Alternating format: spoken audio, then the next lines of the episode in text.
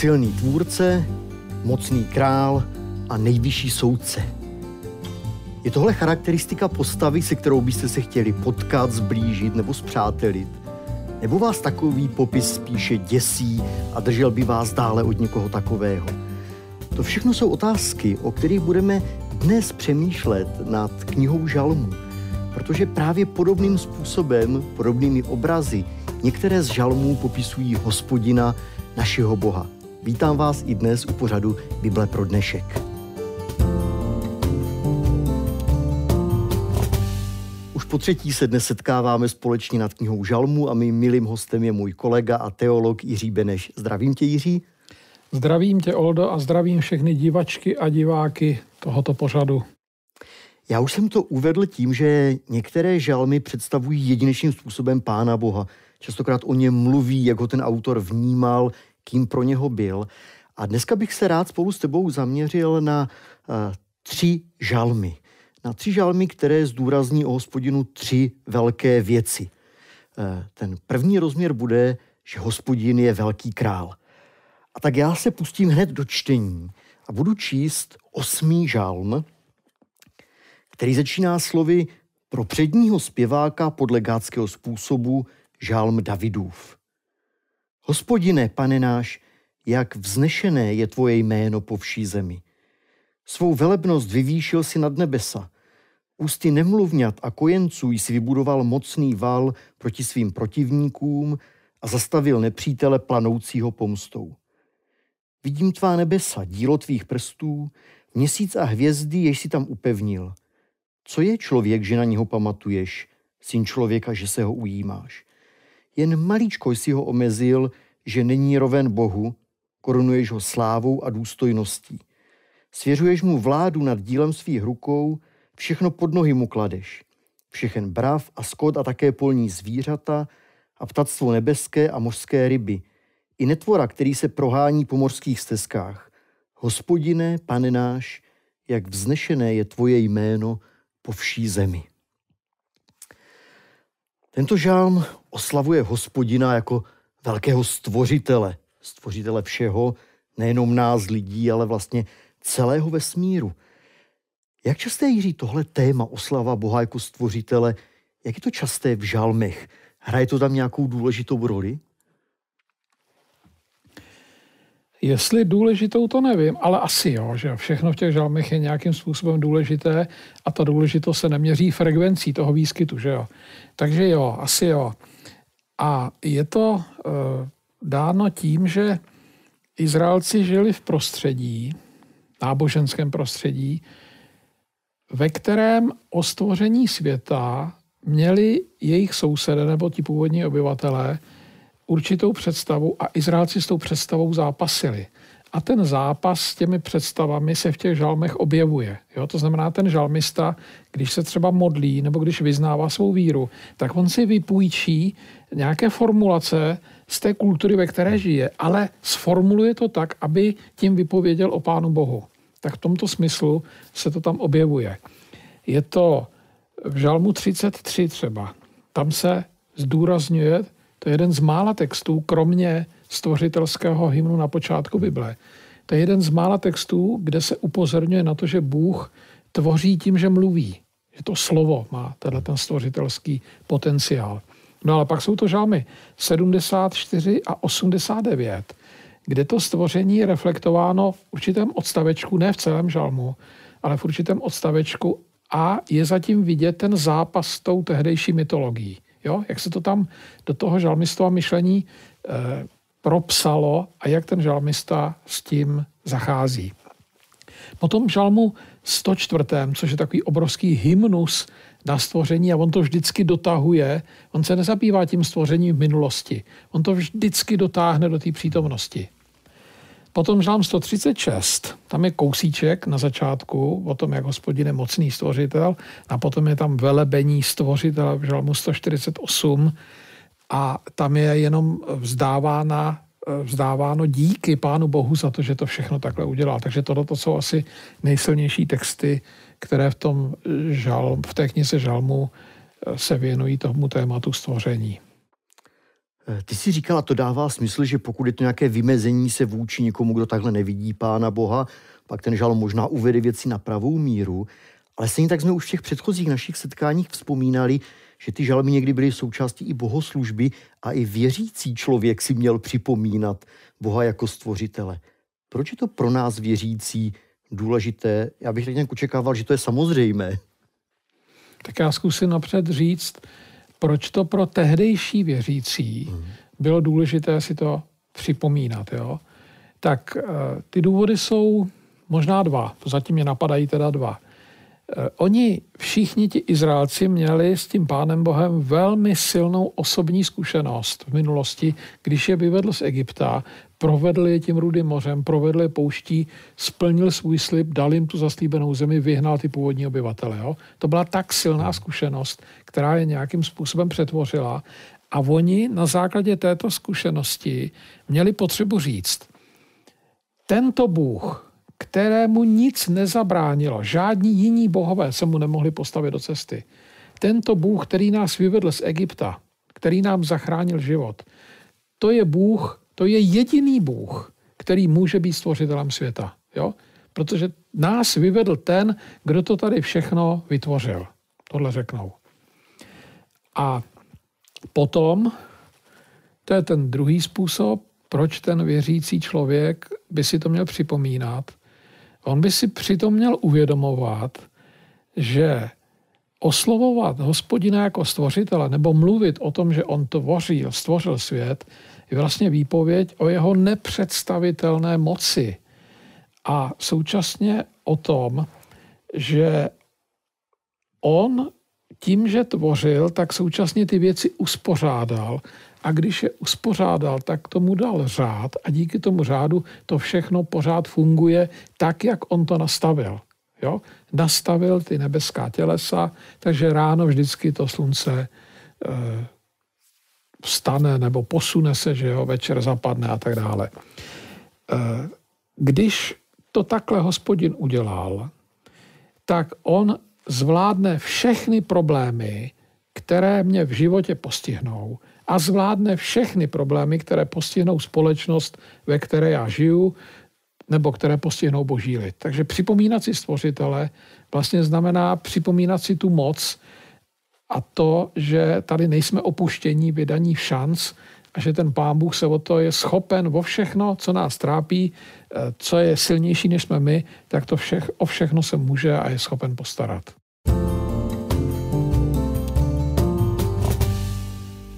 Druhým textem, který bych chtěl přečíst, je žalm 97. Nebudu je číst celý, ale aspoň to podstatné z něj. Hospodin kraluje, zajásej země, raduj se ostrovů množství. Oblak a mrákota jsou kolem něho, spravedlnost a právo jsou pilíře jeho trůnu. Žene se před ním oheň, kol kolem se žehne jeho protivníky. Nad světem planou světla jeho blesků, země to vidí a svíjí se v křeči.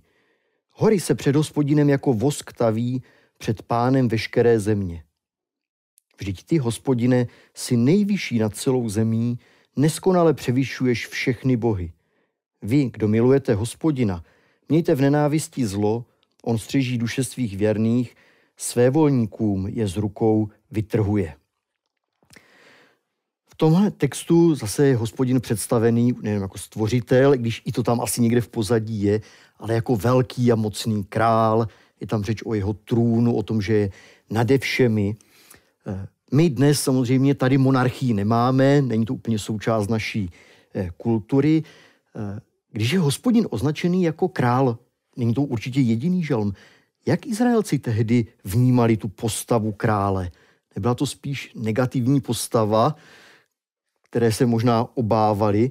A proč pán Bůh je pak tedy přirovnaný k takovému monarchovi? Ano, to je komplex různých otázek. Oni měli eh, zkušenost s cizími králi a to byla vždycky negativní hmm. zkušenost, protože ti králové se považovali za eh, syny bohů anebo přímo za samotné bohy. Takže to byly prostě takové zrůdy, dokonce tak jako zrů, o zrůdách se o nich mluví v šesté kapitole první knihy Možíšovi. Pak měli zkušenost i se svými králi a ta byla skutečně negativní.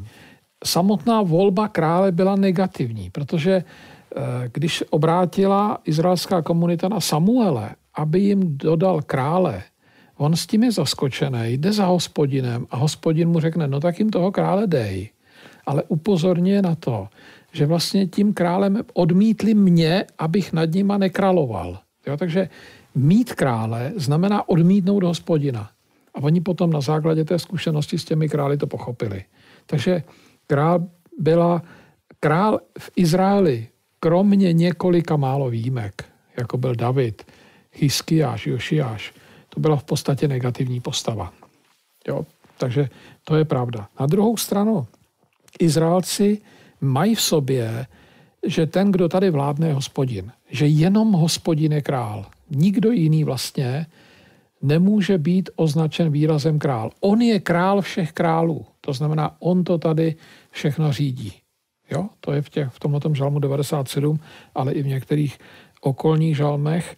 No a to je e, výpověď o tom, že e, všechno funguje tak, jak to ten hospodin chce.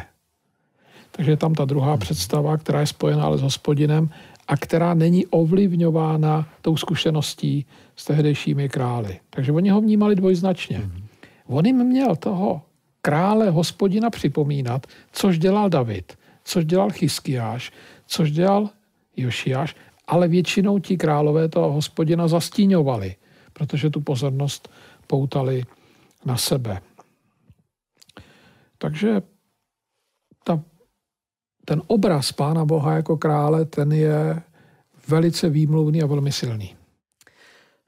Při prvním čtení ten žal na mě nepůsobil úplně pozitivně, protože hospodin je tam představený pomocí obrazu, ničivý oheň, všechno se před ním chvěje, krčí, hroutí. A zároveň ale ten žalm pak mluví o tom, vy, kteří jej milujete.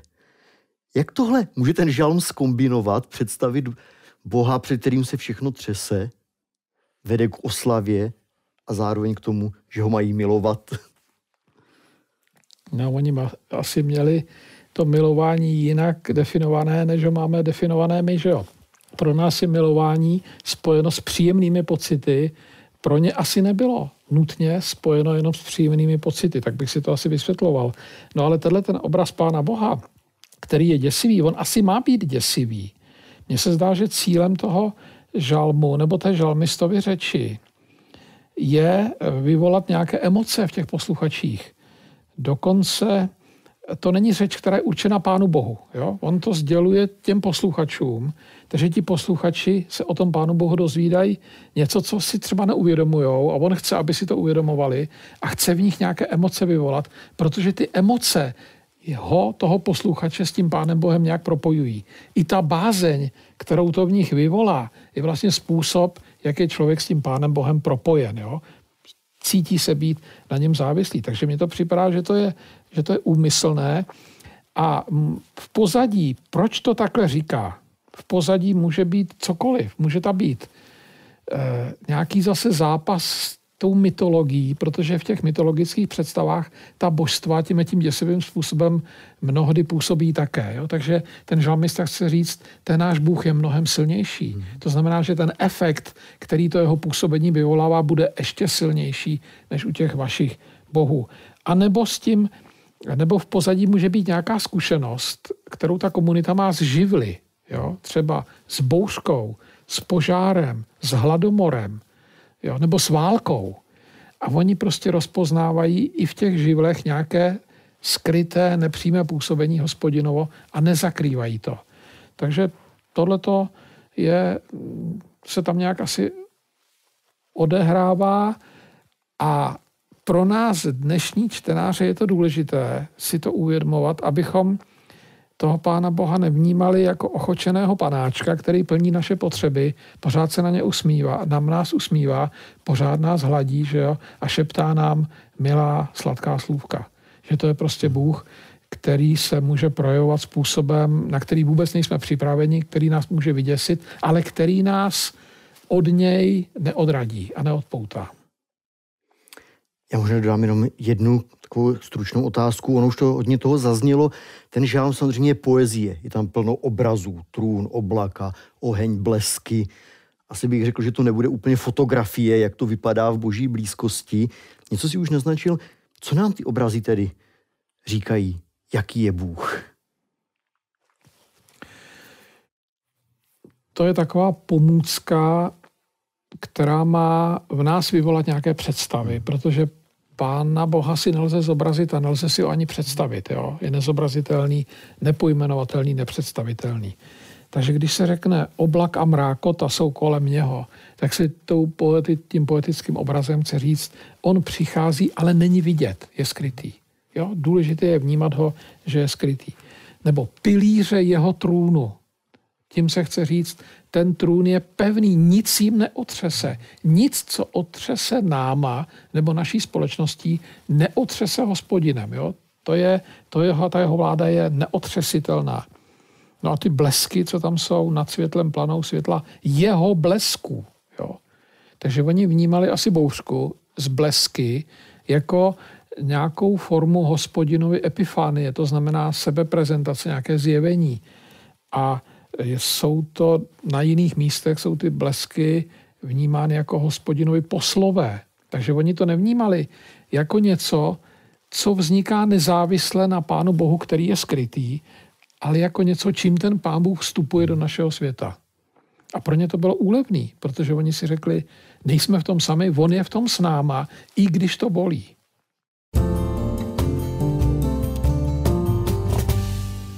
Měli jsme tu tedy už žalmy, které mluvili o Bohu jako stvořiteli, jako o králi a já přidám ještě třetí obraz a třetí žalm. Bude to žalm 75., který hospodina představí jako soudce.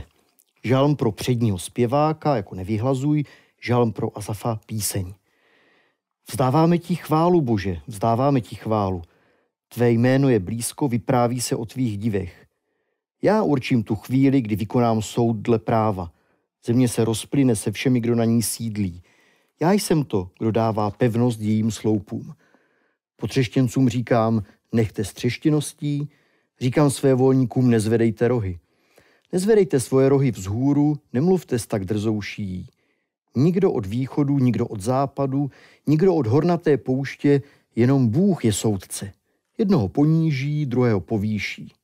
Hospodin má v ruce kalich, Víno kvasí, je plné příměsků, z něho nalévá a vypíje i skaly až do dna všichni své volnící země. A já to budu navěky hlásat. Budu zpívat žalmy Jákobovu Bohu a všem svévolníkům srazím rohy, rohy spravedlivého se zvednou. Tedy třetí obraz, jak už jsem říkal, Bůh soudce. Nevím, jak v biblických dobách, ale dnes minimálně to také není úplně pozitivní obraz pro mnoho lidí. Soudce, možná protože té spravedlnosti není na světě tolik, kolik bychom chtěli, jsme schopni zase v tom biblickém kontextu objevit, jak tehdy lidé vnímali soudce a proč to spojili s obrazem Boha? Možná to bylo obráceně. Možná jako toho soudce vnímali hospodina, a pak z toho byl derivát ten lidský soudce, to znamená, bylo to odvoze, ten lidský soudce byl odvozený, to byla služebnost, která měla tady ten hospodinův soud realizovat. Jo? Soudce je postava, která stanoví pravidla v tehdejší době. Samozřejmě, ta pravidla stanoví hospodin hlavně a ten soudce je tady o toho, aby ta hospodinem stanovená pravidla on prezentoval a pomáhal je vnášet do té společnosti. To znamená, aby dbal na jejich dodržování, na dodržování těch pravidel, protože když ta pravidla bude ta komunita znát a bude dodržovat, tak je komunitě bude řád. Pokud tam nebudou ta pravidla, ta komunita se rozpadne. To znamená, silní zaútočí na slabý a zničej je. A tohle nesmí nastat. Takže ten soudce byla strašně důležitá postava, eh, na eh, jejíž eh, působení prostě záleželo fungování té společnosti. A druhá věc ještě, když se mluví o Bohu jako o soudci, tak se tím hodně zdůrazňuje. Tím, kdo tady má právo vynést nějaký soud, úsudek, rozsudek nebo posudek, to nejsem já. není to ani můj nepřítel, který si to právo osobuje a mě to trápí. Já vím, že i když on mě soudí a odsoudí, tím, kdo jediný má právo nade mnou vynést rozsudek je hospodin. Takže to je vlastně takové vymezení se vůči společnosti, vůči nepříteli i vůči sobě, když bychom sahali po něčem, k čemu nejsme kompetentní. Jo? To má dělat jenom hospodin, to je v jeho kompetenci a já se tedy nemusím úsudkem svého nepřítele nebo i přítele, protože mnohdy toho žalmistu bolí i úsudek jeho přátel, kteří mu nerozumí, tak já se tím nemusím znepokojovat. To, co říkáš, zní docela nadčasově, tak já to možná ještě posunu ten kousek dál. V čem by mohlo být dobrou zprávou, nebo řečeno křesťansky, tím evangeliem pro současného čtenáře vědomí, že Bůh je velkým soudcem? Je to takové sdělení do budoucna. Jo? Protože dneska, kdybychom to nechali v té přítomnosti jenom, tak okamžitě se v nás objeví otázky, jak by pán Bůh, když to soudí, mohl dopustit taková zvěrstva, třeba jaká se dějí teď v, tom, v té Gaze, nebo jaká se dějí na Ukrajině, nebo jaká se děly ve druhé světové válce. Takže my to musíme posunout do budoucna. A e, pro nás je to vlastně taková útěcha, že pokud je hospodin soudcem, a to je otázka víry, tomu jenom věříme, to nemůžeme doložit. Pokud je hospodin soudcem, tak žádná křivda, žádné násilí, žádná nespravedlnost nezůstane nepotrestána. On si to svoje právo prosadí. Ale prosadí si to způsobem, jakým on bude chtít a v době, jakou on zvolí. Jo? A my, my do toho nemusíme vůbec vidět a nemusí se nám to ani líbit, protože to někdy můžeme, eh, můžeme to taky odnést my. A to je, si myslím, něco, co by nás mohlo potěšovat v tom. Ne děsit, ale potěšovat. Děkuji, minimálně pro mě to je, zní to povzbudivě. Eh, já ti říct děkuji za to, že jsi o tohle s námi podělil. Úplně na závěr rád dávám osobní otázky. Tak i dnes ze všech těch obrazů, které v žalmech najdeme o tom velkém, mocném, silném, nepřekonatelném Bohu, který je tobě osobně možná nejbližší, nebo který na tebe nejsilněji působí ve tvém osobním životě?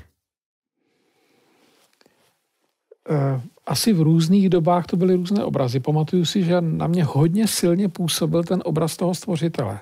To mě uklidňovalo. Ale dneska, v dnešní době, eh, dnešní době, a já to dost často i připomínám, když třeba kážu, tak na mě působí ten obraz toho krále. Je, to je vlastně jediný vládce, jediný, kdo má právo tady vládnout a jediný, jemuž se my podřizujeme. Takže tohle to mě oslovuje, ale ze všech těch, kdybych to rozšířil, tak ze všech těch ostatních obrazů pro Pána Boha je pro mě stabilně nejzajímavější a nejsilnější obraz Boha jako útočiště. Tam je použito slovo, které znamená choulit se.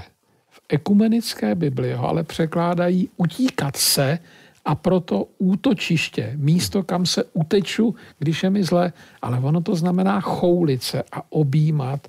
A mě ten obraz je milý, protože mi toho Pána Boha představuje jako někoho, kdo čeká s otevřenou náručí, je ochoten mě přijmout, obejmout a já se v něm můžu schoulit a cítit se v něm bezpečí. Tak tohle mě stabilně jakoby nejvíc potěšuje, tenhle obraz. Moc děkuju, protože těmito slovy si vlastně už nalákal naše diváky a posluchače na příští setkání, kdy se podíváme, jak žalmy představují Pána Boha jako toho blízkého, u kterého, jak krásně zřekl, se můžeme schoulit. Děkuji. Tak, děkuji taky za pozvání a těším se na viděnou a naslyšenou.